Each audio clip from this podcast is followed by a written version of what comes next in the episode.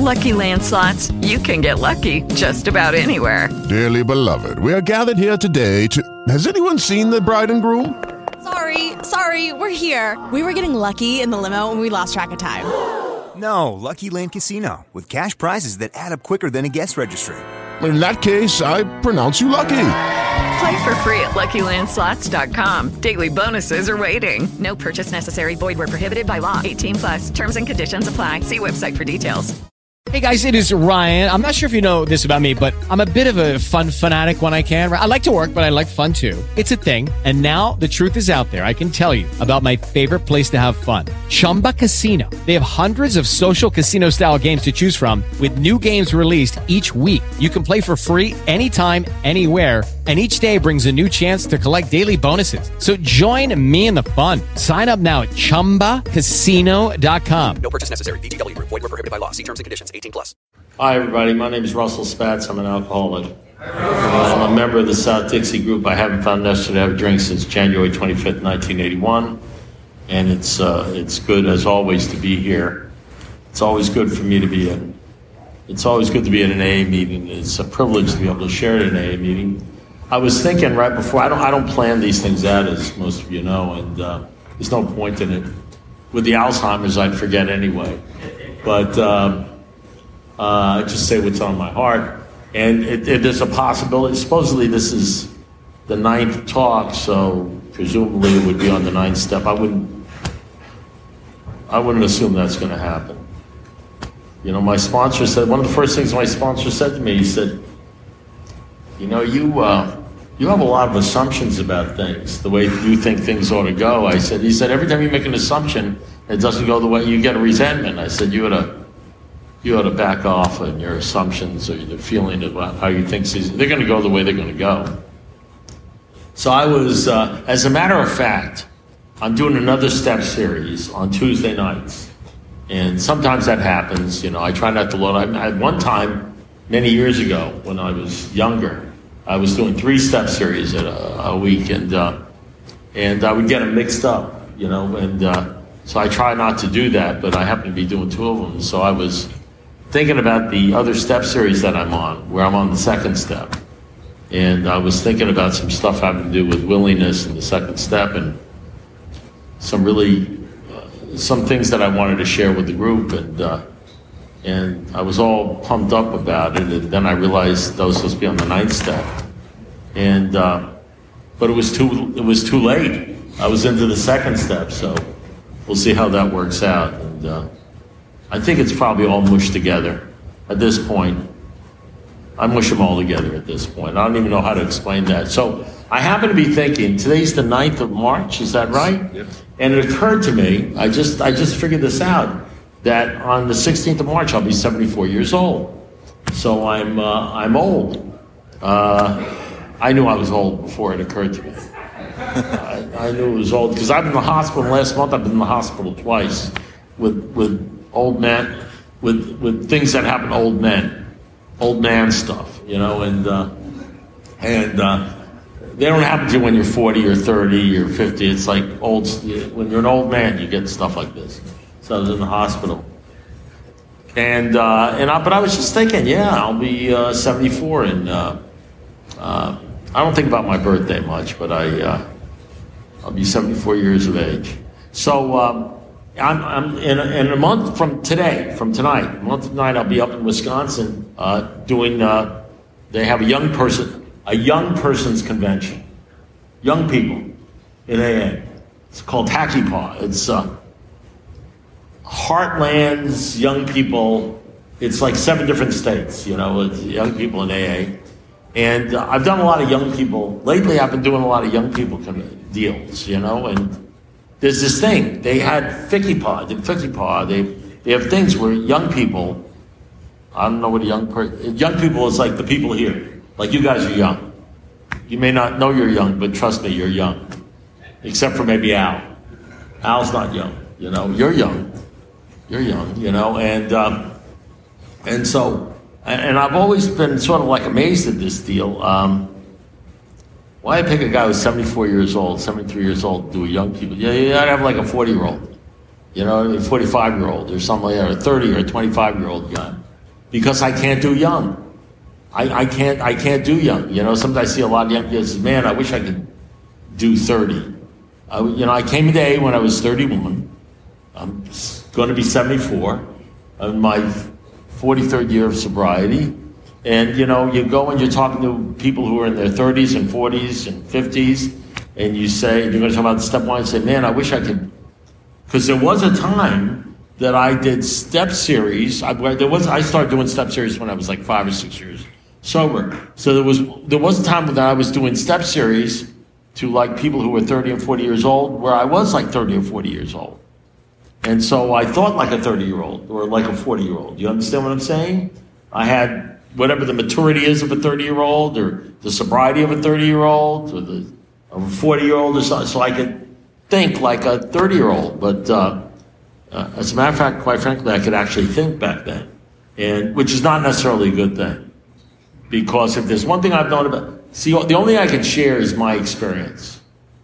You see, and the only validity to anything I say is because you can't share something you haven't been through and you haven't got, you know, and is part of your experience. So the one thing I got is I got 43 years experience in this deal. I got 73 years experience as an alcoholic. I got a 43 years experience uh, as a sober, a physically sober alcoholic. I probably have like 15 years experience as an emotionally sober alcoholic, you know, and 20 years experience as a whack job, you know, but, but getting by. Because you can get by as a whack job, you know, if you don't drink and you, you read the book and read the material. So all I can, so I, I, when I was 30 years, I can't do, I can't do 30 and I can't do 40. I can't even do 50. I can't even, shit, I can't even do last week. You know what I mean? I mean, I'm just old, and so I got an old brain. And, and so here's what's happened to me. What's happened to me is that things that were important to me at 31 years of age, things that were not only important to me, things that I saw and heard and believed at 31, uh, by the time I was 40, they were gone. And things when I was, and by the time I was 50, the things that I was 40 were gone.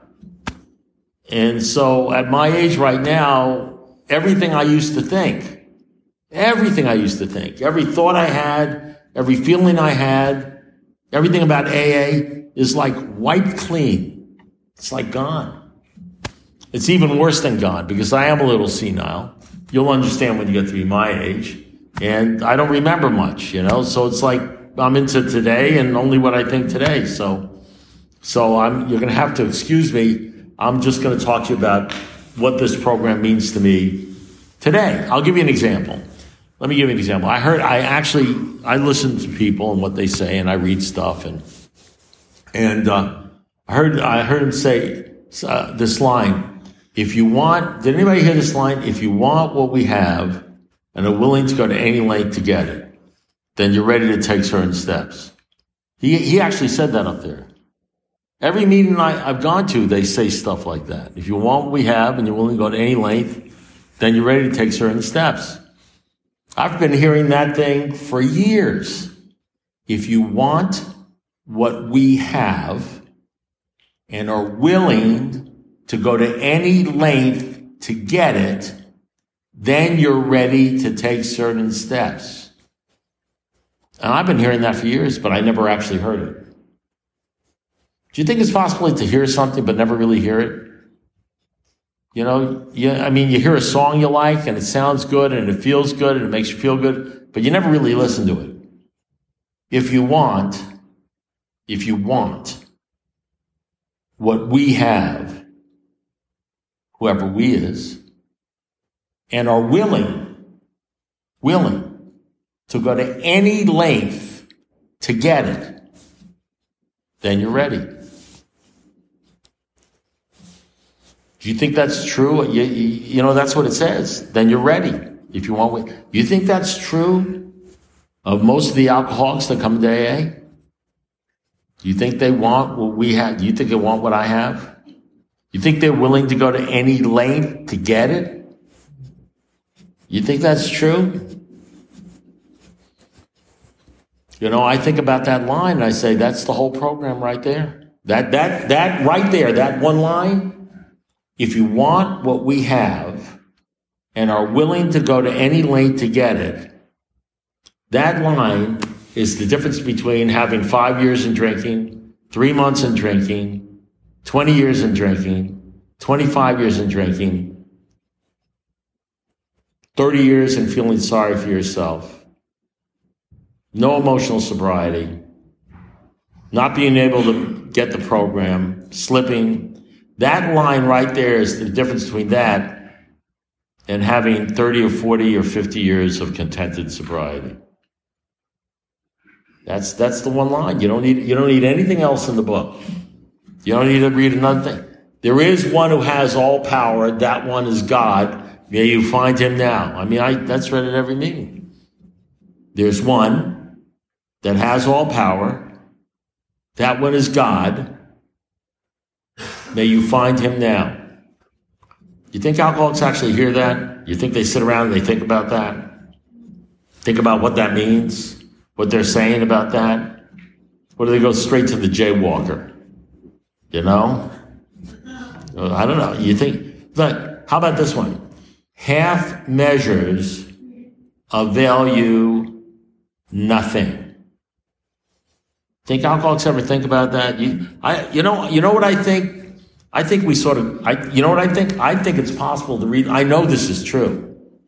Unless and until an alcoholic accepts his alcoholism and all its consequences, his sobriety will be precarious and of true happiness will find none at all. And there are consequences to being an alcoholic. One of the symptoms of being an alcoholic is the drinking, but that's just a symptom. A consequence of being an alcoholic is you don't see what's right in front of your face. Your alcoholic life seems the only normal one. You can't separate the true from the false. You're delusional. You're selfish. You're self-centered. A consequence of being an alcoholic is you don't understand anything. You don't get it. You are clueless. Clueless. You're selfish. You're self-centered. You're driven by a hundred forms of fear. You're delusional. You step on the toes of others and they retaliate, seemingly without any provocation.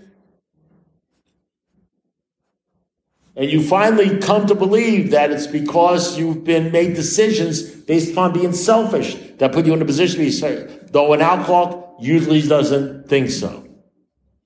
A sober alcoholic doesn't think so. Forget about the drinking alcoholic. Drinking alcoholic is totally clueless. That's not even the point. The point is the sober alcoholic usually doesn't even see it. The guy with one day doesn't see it. The guy with 10, guy with 10 years doesn't see it. Guy with 20 years doesn't see. The guy with, let me tell you something, me at 20 years, me at 20 years, doing the steps, speaking of convention, all that stuff, didn't even have a clue as to seeing what I see now at 40, at 42 years. Can you, would you believe that? That what I see now in this program and how I read the program and how I read the lines in the program are completely, it's like a different big book. The, this big book, the big book, and the books I read, the big book I read now is not the big book I read when I was 20 years sober. And it's certainly not the big book I read when I was one year sober. I see things in the big book that are the most important things to me that most people gloss over. One of the consequences of being an alcoholic, I know this is true, is whenever you see something you don't like or you don't understand or it doesn't fit within your theology, you understand, or you think it's bullshit, you just sort of ignore it. Just ignore it. I mean, it's true. I mean, that's all these all these lines in the big book that seem. Um, sometimes people won't, uh, and I, I don't care about it, but I'm just saying there are some people in AA that don't like it when you talk a lot about God. I mean, I'm, I'm just telling you that's the truth. I mean, you could probably mention them once or twice, you know, but don't get too heavy on. Don't get too heavy on it. Don't talk too much about it. You understand? Don't try to shove it down your throat. Don't, you know, say a lot of God stuff. But just, let's work on just the mechanics. Give me the mechanic. How'd you, how'd you do your nine step? How'd you do your eight step? I mean, really. I mean, there's like a chart in the book on the fourth step and then eight step comes to the. I mean, just, just show me how to but don't mention the God stuff too much. But what happens when you get to be 43 years sober?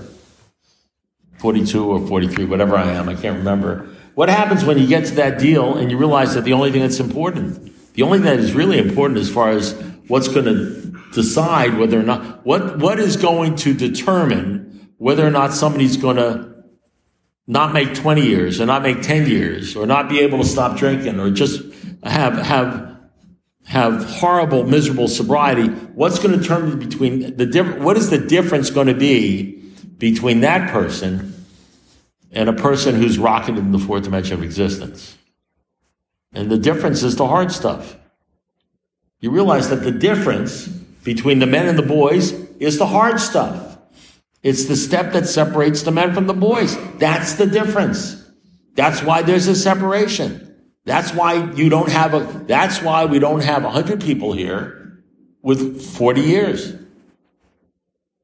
That's why you don't have a lot of people. The A's been around for what, 90 years? 90 years. Something like that. 90 years. Been around for over 90 years. So tell me, where's all the guys with 40, where's all the other 70 year olds that have 40 years or 50 years? Where are they? Or with, or even 30 years. I go to groups, you know, maybe you'll have one or two, maybe, with a group of like, where are they all?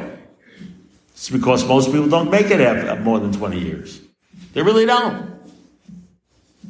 You know, they drink, they, we got a ton of people that make it to 10 years and then drink. We got a gazillion people that make it to 15 years and drink.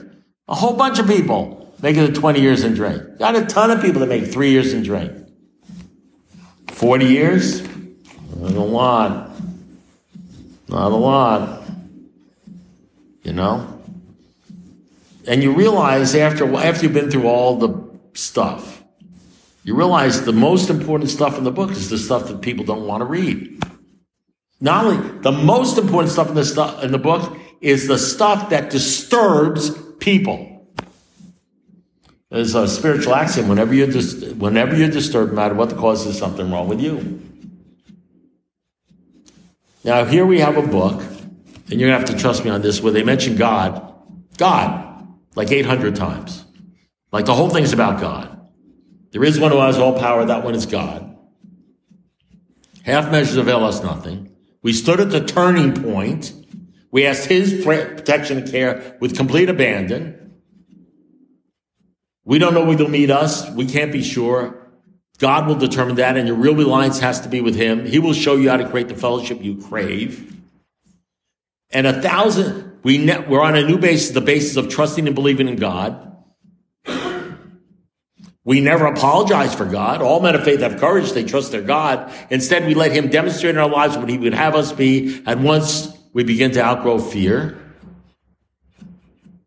you know, you can be rocking in the fourth dimension, experience much of heaven, and no peace. But the great fact is this and nothing less. God's got to become the central fact of your life. You must be convinced that He lives in the heart, in your heart and mind, in a day which, in a way which is indeed miraculous. Not, not comply, not merely complying with the God thing or going along with the God thing, but you must be convinced. Convinced. And that's just one of 200 things where they stress the God thing. See to it your relationship with Him is right, and great events will come to pass for you and countless others. And these are the most important things in the book. The great fact is this and nothing less. This is the great fact. Abandon yourself to God. Utterly abandon yourself to God. And, and here's the deal. And these are the things that people don't want to hear in an AA meeting. I want you to think about that.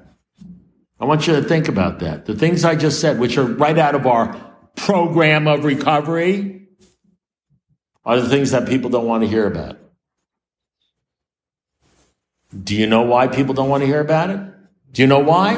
I'm going to tell you why. I'm going to tell you, well, this is my opinion. It's just my opinion. I, I got to say that. It's my opinion. This is just my opinion. It has nothing to do with A. Now, when I say it's my opinion, what I'm saying to you is I'm right. but you don't have to actually agree with me, okay? But you think about it. The reason why alcoholics don't want to hear that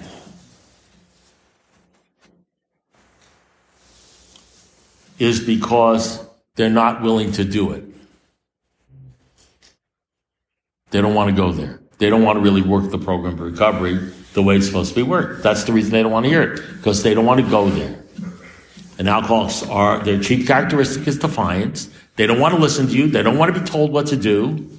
They don't want to be given instructions. They'd like suggestions. Suggestions they could say, go screw yourself. You know what I mean? They don't mind you giving suggestions, but don't tell them what to do because alcoholics are undisciplined, spoiled, selfish brats and they're immature. They don't like being told what to do. And the only people that will ever make it in AA, ever, are people that have a desire to be told what to do.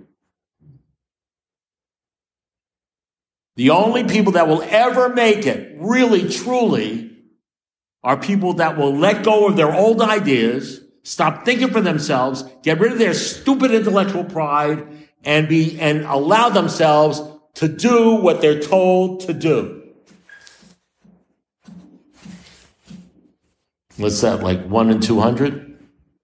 Maybe. I think. That's the reason, because one of the consequences of alcoholism is you hate God and you hate the stuff I'm talking about. Because in chapter to the agnostics, because it's funny how I see this stuff now. I never saw this stuff for 10 years. I never saw this stuff for 10, 20 years. Now that I've sort of been through the grinder, I see, hell, they stated it right there. If a mere code of morals or better philosophy of life or our own way of thinking, you know, that guy Roland, Rowland Hazard, now having known the inner workings of my mind, drinking was impossible. Nevertheless, he was drunk in a few weeks. If the, if my mind or a mere morals would have helped me, we'd be sober a long time ago. It didn't help us. We had to find a power by which we could live. And of course, we wrote a book where we're going to talk about God. And this is right out of our book. It says, here is where the problem happens because alcoholics hate the idea of God. In other words, as a matter, that's what they say. See, the hackles in our neck stand up. We hate the idea of God.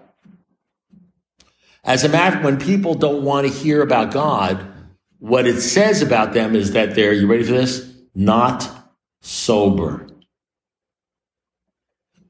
Not sober. Not spiritually or emotionally sober. You give them a blood test, they may be physically sober, but they're not emotionally sober because one of the symptoms and one of the consequences of having alcoholism is you hate the idea of God and not being in total control of your life. And you want to decide what's best for you and you don't want to have anybody telling you what to do. That's, that's, you ready for this? You're saying to yourself, I'm not going to listen. I'm going to do what I want to do. I'm in charge of my life. Don't tell me what to do. You ready for this? You know what that is? That sounds great if you're an alcoholic. You know, you don't know who you're dealing with. Screw you. You don't know me. You don't know you. Take your own freaking inventory. You know, you know that, that, that thing that feels so good to tell somebody to go fuck themselves. You know what I mean? Who the hell are you? The thing that feels so good is the disease of alcoholism. It's the disease of alcoholism, the inability to be a student and to humble yourself and do what you're told to do is the opposite of the disease of alcoholism. So the guy in the back who's saying, This guy is so full of shit, he's just basking and floating the disease of alcoholism. How do you get rid of that? How do you get rid of that? I'll tell you how to get rid of that. Repeated humiliation is the final crushing of your self sufficiency. So, what happens is people come into your life. For the last 42, 43 years, people have come into my life. People come into my life. Some of them I know very well, some of them I don't know very well, few and far between. Bob Earl used to call them Eskimos. You're walking along, you know, if you don't change your direction, you're going to wind up where you're headed. You understand If you don't change your direction, you're going to find, wind up where you're headed. And you're walking this way, and you run into this guy. And you don't know him from Adam. Then may, look, I was, I, I, I was having a real problem in 18 months doing the fourth step. I didn't understand the fourth step. The The four step made no sense to me. I go to four step meetings. I couldn't do the four step. I couldn't do the four step. And I was getting worse and worse and worse emotionally. I didn't drink, but I was getting worse and worse emotionally. I used to go to meetings. I'd say, I feel crappy. I feel terrible. I feel horrible. I know I should do my four step. I know I should do that. And somebody would say, well, why don't you just do your four step? You know, and somebody, there's a chart in there. And I didn't understand anything. I just kept on saying, I need to do my four step. I need to do my four step. I need to do my four step. You know, you know, typical alcoholic. When you do four step, he says, "I'm working on it," which is alcohol code say, "Go screw yourself." You know, ain't never going to happen. Okay. I go to a meeting, a twelve o'clock meeting, one day, and I did my my thing. I'm not feeling good. I'm not feeling well. I know I should do my four step and blah blah. I knew I should do my four step, and that's the problem. And there's a guy there named Henry.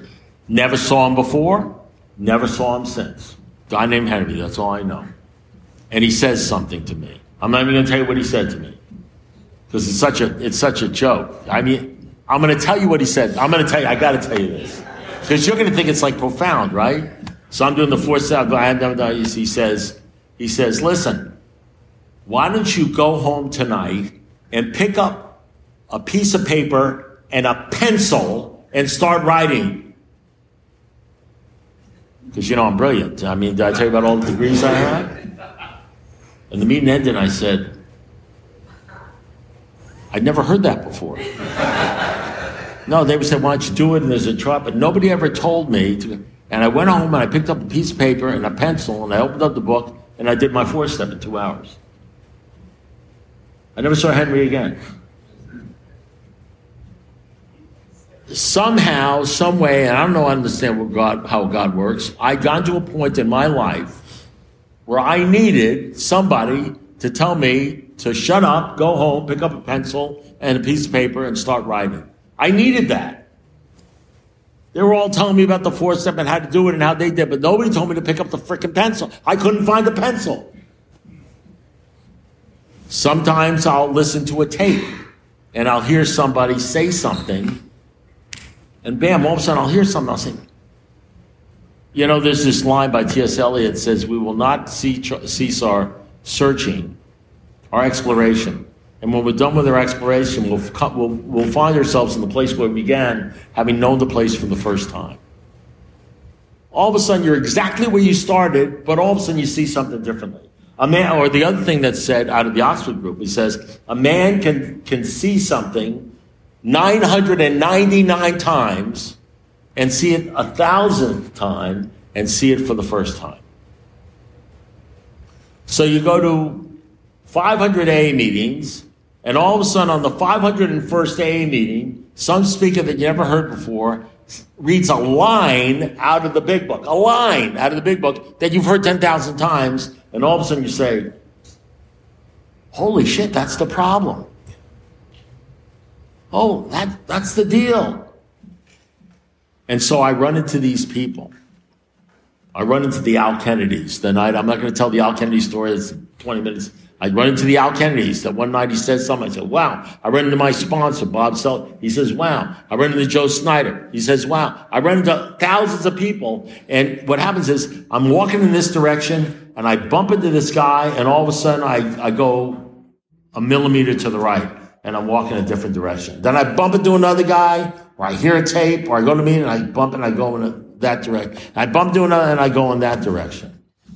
I just start changing directions. You know? From the arrogant, you know what? You know, listen, Dr. Bob says,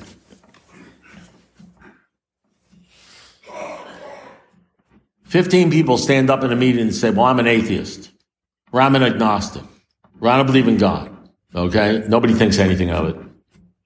Because you're allowed to do that in AA. Hello, it is Ryan, and I was on a flight the other day playing one of my favorite social spin slot games on chumbacasino.com. I looked over the person sitting next to me, and you know what they were doing? They were also playing Chumba Casino. Coincidence? I think not. Everybody's loving having fun with it. Chumba Casino is home to hundreds of casino style games that you can play for free anytime, anywhere, even at 30,000 feet. So sign up now at chumbacasino.com to claim your free welcome bonus. That's chumbacasino.com and live the Chumba life. No purchase necessary. VGW, void, prohibited by law. See terms and conditions 18 plus. Dr. Bob says in the, you know, because we're tolerant. We're tolerant. We're nice. We're nice in AA. We don't want to hurt anybody's feelings. We don't care if they die, but we don't want to hurt their feelings. Well, we also don't want them not to like us. So we compromise. We compromise the program. So Dr. Bob writes us a book, a, a story. It's called Dr. Bob's Nightmare. Dr. Bob was a stone believer. He was a serious believer. I hate to say it, it's not like Bill Wilson. He was different than Bill. Bill Wilson is an, Dr. Bob was an alcoholic and Bill Wilson was an alcoholic. And I, I respect the hell out of Bill Wilson. I, re- I read everything Bill Wilson read. I've read it 15 times. I, I can tell you this, knowing about believing in God and understand. Bill Wilson wrote the big book when he was five years sober. There's no way Bill Wilson wrote that big book. That, unless it was divinely inspired. I know people that five years sober. I know me at five years sober. Nobody's writing that book at five years sober. Anybody who's ever worked with somebody five, there ain't no way. You know what I mean? He wrote the, the 12 and 12 when he was 20 years sober. Did a great job. Done a great job. You know, a lot of the AA co-founder, 23 years sober. He's sucking on the muzzle of a gun. He wants to kill himself. He's going to drink. How do you explain that? The founder, the guy with the longest time in AA at 23 years sober, right after that is like going down the tubes. He writes an essay. And in the essay, he essentially says the real problem is with alcoholics is unhealthy dependencies. And then he puts down a whole lot of other stuff. And it says, perhaps, he says, what I've discovered, what I've discovered and seen for the first time. And this is his line. I'm paraphrasing. He says, we have many old timers, old timers meaning guys for 20 years, that have passed the booze test. They're not drinking, but they're not happy with their sobriety. It's like he discovered, here I am with 23 years and I'm suicidal. What's going on here? There's a lot of guys that are like me that are suicidal. And then he says, perhaps, perhaps, because you want to know something? Because he didn't have 40 years, because he didn't have 30 years, because he had, he needed to get 23 years, because he hadn't seen it yet. He says, perhaps these guys who have sort of mastered the not drinking thing will be the spearhead for the next major development in AA. What do you think the next major development of AA is? You know what's the, by the way, you know what I think the next major development in is AA? I think the next major development in is AA is to go back to AA. I think that's the next major development in AA, to go back to AA, where the whole thing started with God, and they took God seriously, and all the meetings were talking about God. I think it's the next major development in AA. I see it on Zoom. I go to meetings all the time, all they do is talk about God. And the people can come in from Australia and from all over the place, and they go to meetings not because they're geographically down the street, because they like the meetings because they're talking about God. And you know, some they stay sober and they're happy, and they're mature because they're doing old time AA. That's the deal. And so, and then all of a sudden, the book starts making more sense. If you want we have, well, who's your we? And then all of a sudden you see things that Dr. Bob said. This is what Dr. Bob said. If you're an atheist, if you're an agnostic, he's not saying that's a good thing. We like you. If you're an atheist and agnostic or have some sort of intellectual pride, which keeps you, in other words, you think you're, you're, you're smarter than everybody, or you know more, which keeps you from understanding what we're saying in this book which is about abandoning yourself, then I feel sorry for you. You're pitiful. Your heavenly Father will never let you down. And then I read, and then all of a sudden I go from at 30 years sobriety, I go through, I'm focusing on doc, on Bill Wilson to focusing on Dr. Bob. Dr. Bob's the, the guy, Dr. Bob was the rock. Bill Wilson was the Manhattan guy who wanted to make everybody an AA and build hospitals and everything like that. He's the stockbroker. He's the lawyer. He's the guy who, he's a Manhattan guy. He's a, I'm a New Yorker. I know about New Yorkers. I know how New Yorkers talk and how they think. Cut the bullshit. What's the bottom line? I don't want to hear this bullshit. Just tell me where's the money. You know what I mean? What am I going to get out of this? I know what New Yorkers are. You know, you tap them on the shoulder like I said next to it last week. You know, you know. Can you tell me how to get to Carnegie Hall, or should I just go fuck myself? You know, I mean, they, I know what a New Yorker is all about. They're about fast, do it. I don't want to hear the bullshit. It ain't about God. I don't want to hear this because I'm just too cool and too smart for that crap. You understand what I'm saying? I know what Dr. Bob was all about.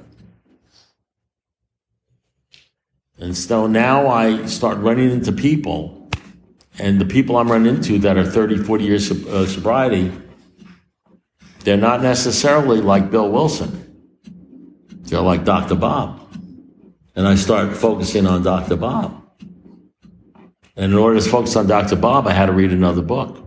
And so about 15 years ago, 20 years, when I was about, I don't know, 15 years sober, 15 years ago, no, not 15 years ago. I, I don't know. I can't do the math. 20, 25. I start reading Dr. Bob and the Good Old Timers. All about what AA was and who Dr. Bob was between 1935, when AA started, and 1940 or 43 or 44. When AA started, I go right back to the source, like the source of the Nile, when the water was pure before we expanded and brought in everything in the, you know, because Dr. Bob, if so, I can tell you this, if somebody stood up in a group and say, well, I don't believe in God and everything like that, first of all, they wouldn't have been in the group in the first place. Because you couldn't get into AA unless you got on your knees in front of everybody and said you believed in God. Couldn't, you couldn't get in. So you wouldn't be there in the first place. And somebody would probably come up to you and say, listen, we don't want to hear that crap. You don't believe in God? That's fine. You tell it to your sponsor because we have new people here and they're going to die unless they get this thing. They wouldn't have tolerated it. Okay, so here we go. I got two things I want to read to you. This is on page. This is cute. Okay, this is on page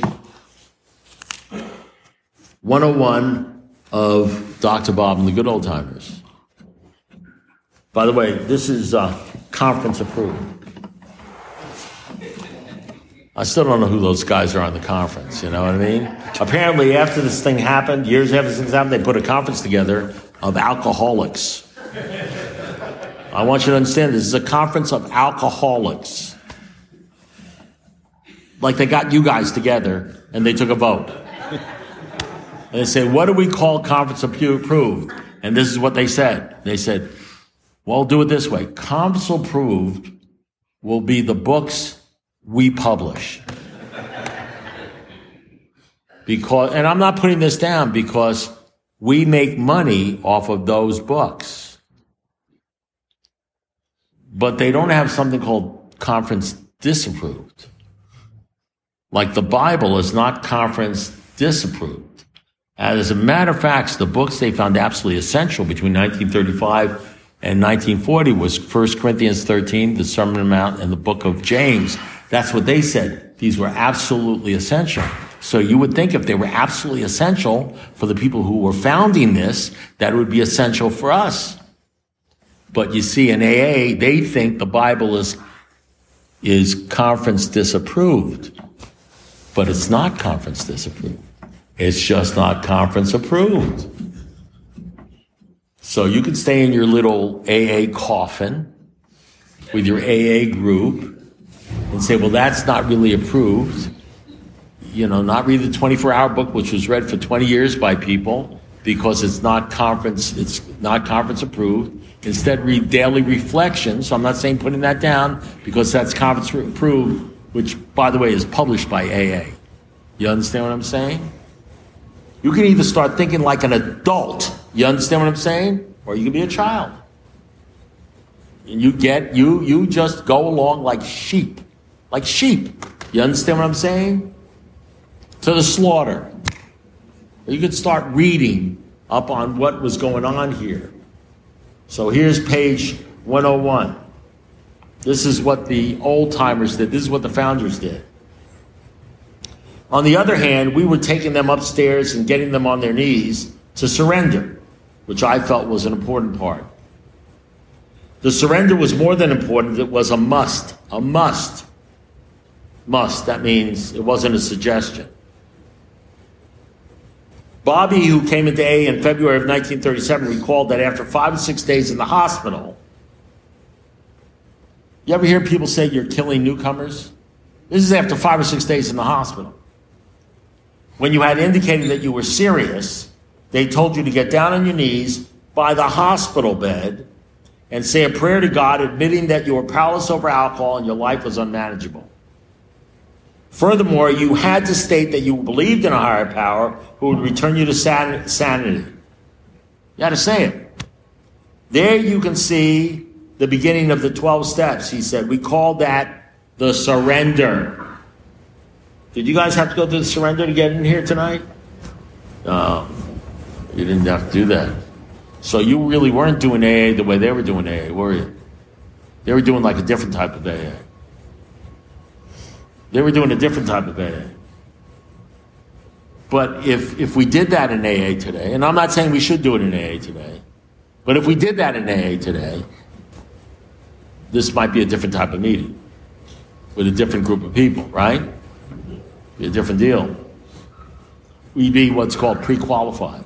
Can you imagine that? A meeting where everybody in the meeting, before they went to the meeting, had already done the third step. Because they were ordered to do it because they were told to do it and they were so desperate and they wanted what we had so much that they were willing to do it even though they didn't like it. How's that for something? Being willing to do something even though you don't want to do it. We called that the surrender. They demanded it. You couldn't go to a meeting until you did it. If by accident you didn't make it in the hospital, you had to make it in the upstairs bedroom of the Williamsons' house. Dorothy S.M. recalled the 1937 meetings when the men would all disappear upstairs and all us women would be ha- would be nervous and worried about what was going on. After about a half an hour or so, down would come the new man, shaking, white, serious, and grim, and all the people who were already in AA, these were AA people, would come trooping down after him. They were pretty reluctant to talk about what had happened, but after a while, they would tell you they had a real surrender. You guys didn't have to do that, did you? I often wonder how many people that come in now would survive an, an experience like that, a regular old fashioned prayer meeting, said Dorothy, who was then married to an AA member, Clarence Snyder, and later became AA, an AA herself. And Clarence Snyder was called Clarence the Brewmaster. So let me tell you a little bit about Dr. Bob. Dr. Bob is the one who said to Bill Wilson, the last thing he said to him is he said this. He said, not, let's not louse this thing up, Bill, as he left for Manhattan. Let's not louse this thing up. Keep it simple. It's all about God. Keep it simple.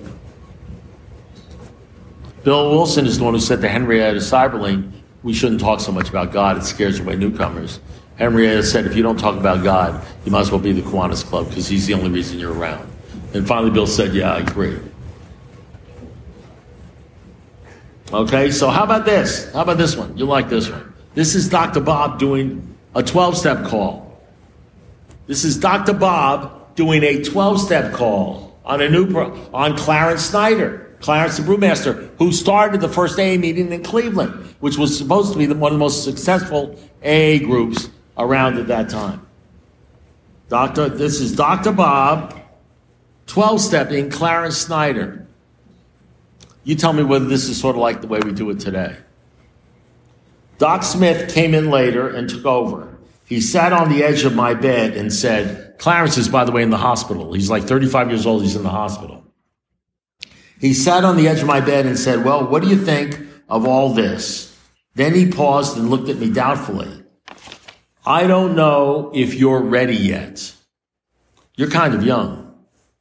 I was down to 135. This, this is Clarence talking. I was down to 135 pounds, no job, no clothes, and no money. I didn't know how much more ready I could be, recalled Clarence. Still, I had to convince them I was, I had to convince them I had to convince them I was, now we run after people and beg them, please come back in. Please don't. I had to convince them I was ready to join AA.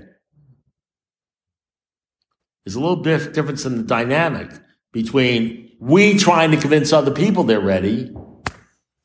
I'll tell you how they did it with me. They looked at me and says, why don't you go drink? If you don't like it, why don't you get out of here? Why don't you go drink? Of course, that's 40 years, 43 years ago. I said, why don't you have a drink? Why don't you just shut up? You know, we're not, we don't want your opinion. Why don't you go drink? See, back then, there were still a few people that were, you know, doing that deal. Uh, he says, still, I had to convince them I was ready. Then he asked, Dr. Bob asked this, first question, first question, guy sitting in a hospital bed. Do you believe in God, young fella? He always called me young fella. When he called me Clarence, I knew I was in trouble. I mean, you say that to somebody today in an AA meeting, 15 guys with 15 years will jump on you and say, what, are you trying to kill him? Okay, so what do you think Clarence says? What does that have to do with it? Everything. Everything. Well, I guess I do. Guess nothing. You either do or you don't. Yes, I do. That's fine, Dr. Bob replied. Now we're getting somewhere. All right, get out of the hospital bed and on your knees, we're going to pray. This is, by the way, the co-founder of AA prior to the conference taking over. Prior to the conference. He says, I don't know how to pray. I guess you don't, but that's all right. Just follow what I say, and that will do for now. I, this is Clarence. I love this line. I did what I was ordered to do. There were no suggestions. I did what I was ordered to do. There were no suggestions.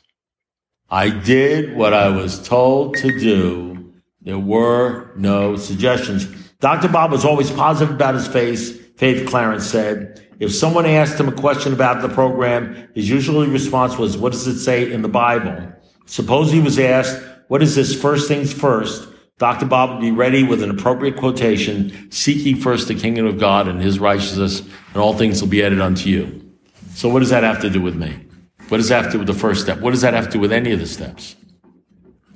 So I come into Alcoholics Anonymous, and my sponsor says to me, Whenever somebody asks you to do anything in AA, you always say yes. He said a lot of things to me.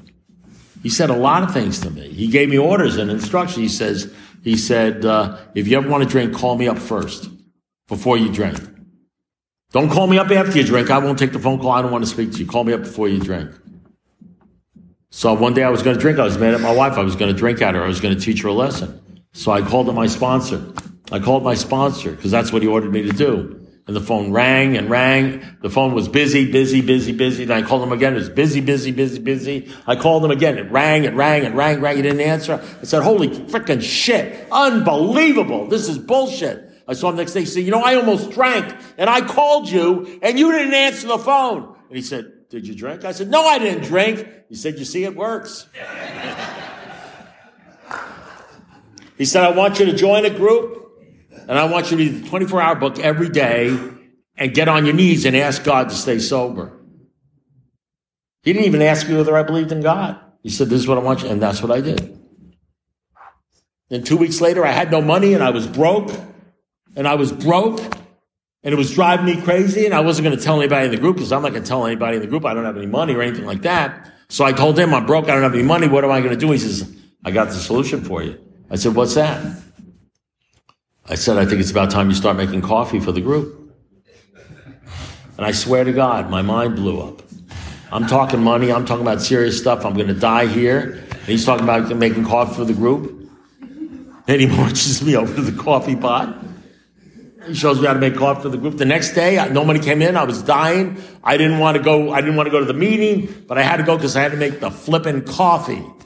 I had to make the coffee. So I went to the group. Three months later, the money came in. Everything was okay. Some guy comes up and he says, I'll make the coffee. I said, I'm the coffee maker. Who the hell appointed you? So, three weeks ago,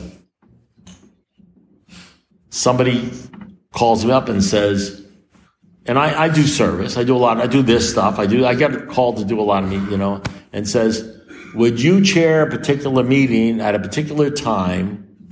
You'll be the chairperson, open up the meeting, everything like that." And and I didn't want to do it. And I didn't want to. I didn't want to do it because you're an alcoholic. You're an excuse. I didn't want to do it. I mean, I do a lot of service. I didn't want to do it. And so my mind said, I don't want to do this. And all of a sudden I heard my mouth say, sure. My mind says no, and my mouth says yes. Because I remember my sponsor said, if you ever want, if you, anybody ever asks you to do something A, you always say yes. If you want what we have and are willing to go to any length to get it, I mean, that means willing to do stuff you don't want to do that you're told to do, then you're ready. I get these guys after meetings like, well, will you be my sponsor? I said, sure, do this, come to my home and blah, blah, blah. No, I don't know, that's kind of far. You know, I mean, you know, like 90% of them, they show up one time or you get one phone call they, because, you know something? Because they don't want to do what I tell them to do. I don't get upset. I used to say to my sponsor, I used to say, what do you do when somebody doesn't do what you tell them to do? And he says, I let them do whatever the hell they want to do. They're going to do whatever they want to do anyway. And then five years later, when they're crawling back in AA, maybe you understand. I said, and all of a sudden you start realizing these throwaway lines. If you want what we have, and you're willing to go to any length to get it, then you. These are the difference between these, every other, everybody else is reading all the other stuff and thinking all the intellectual stuff and thinking all, and it all has to do with, are you willing to do what you're told to do? Are you willing to be submissive? Are you willing to surrender? Are you willing to do stuff even though you don't like it? Let me tell you something. I can't sponsor somebody who's going to argue with me. I didn't sign up for this stuff. I didn't, I ain't going to be arguing with anybody. You know, you want to argue with me? I say, listen, do this. He said, I don't want to argue. You know, listen, 99% of the stuff that I did in AA for the first 10 years was because my sponsor told me to do. Almost every service position I did in AA is because my sponsor said, you need to do this. You need to be secretary of the group. You need to be into, uh, you need to, do, you need to be the banquet. You need, it was all my sponsor's idea. It was never my idea. You know, it was almost, you need to sponsor more people. You need to raise your hand. You need to go talk to that guy. You know, it was all doing what I was ordered to. There were no suggestions. And if there was a suggestion, if there was a suggestion, it was a sarcastic suggestion. Do you ever, you know what I mean by a sarcastic suggestion? When somebody suggests something, but they're talking to you like you're an idiot. And they did that to me quite a lot. You know why? because I was an idiot.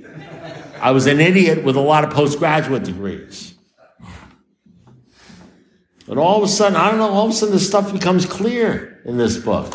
I did lines that people have never you've never heard that line before, have you? You never heard that, did you? Maybe you heard it from me or somebody. You've never heard that there's actually a conference approved material where it, uh, some guy said, I did what I was ordered to do. There were no suggestions. Because you know what you think A is all about? You think it's about the guys that are doing stuff because it was suggested. You think you think that's why you think that's why AA works, don't you? You think the reason AA works with alcoholics and keeps them sober for 40 years is because we don't tell them what to do, we suggest it. You think it's wrong to tell an alcoholic what to do. You think that's not sober. You don't, you think that's not sober. You think it's like arrogant. You think it's like a bad thing to say, show up at the meeting tomorrow night you're going to be chairing the meeting. You know, whenever somebody says do something, you think that's like arrogant. You think, well, that guy's got a big ego, right? You think the way you treat alcoholics, the way you deal with alcoholics is you just be very gentle and kind, let them sort of fi- figure out and find their own way and figure it out and say, well, it's just a job. I don't feel like doing that now and everything like that. You think you're helping them. You hang around here for 40 years. You see who makes it and who doesn't. You know, you see who makes it. You see what they say about, you see the people who make it. You see, now listen, I'm not saying we're all different strokes for different folks. I know my sponsors many times were gentle and kind and loved. I, I know my sponsors love me. I know they would love me. They love me and they cared about me. I know that. They weren't cruel. But I'll tell you, they were, you know, if I started going off the reservation, going off on my own, you know what I mean? I was a hard right or something like that. You know, they weren't going to argue with me, say, why don't you just go try? They made it very, very clear. Why don't you just try some controlled drinking? That's, you know, that's what it says in the 12 and 12. It says we never argue with alcoholics. We tell them, why don't you try some controlled drinking? Boy, you say that to somebody today, they'll report you to the police the ASPCA. No, really. In the 12 and 12, it says we never argue with an alcoholic. This is what we say. Why don't you go out and drink? Try some controlled drinking. You know, there are people that'll hear, hear this and I'll say, guess what? That's out of a conference approved book. That's out of the 12 and 12. Hot shot. You think you're so smart? Try some drinking because you're going to drink anyway. Because you're, because the way you're doing this program is you're going to do what you want to do you're not, you're not, you're working the, pro- here's the program of recovery you're working, Russell. You're going to do everything they say in the book you want to do anyway and not do the things you don't want to do. And the things that are killing you are the things you don't want to do. That's the way it works because that's the way your mind works. You don't like being told what to do. You're undisciplined. So we let God discipline us. You know how God disciplines us? You guys know how God disciplines you. It's like jail time, you know? You go to jail, you get killed, you lose a leg or something like that you get divorced. You get to, you know, listen, here, this is nothing. What people will do to you here, what they'll say to you here, the way they'll hurt your feelings here is nothing compared with, to what the world will do to you if you don't get this thing. The world is much crueler to alcoholics that don't get this. You know, it's like John Wayne, right? John Wayne. You know, life is tough, and if you're stupid, it's even tougher. That's the deal. That's all I have to say. Thank you very much.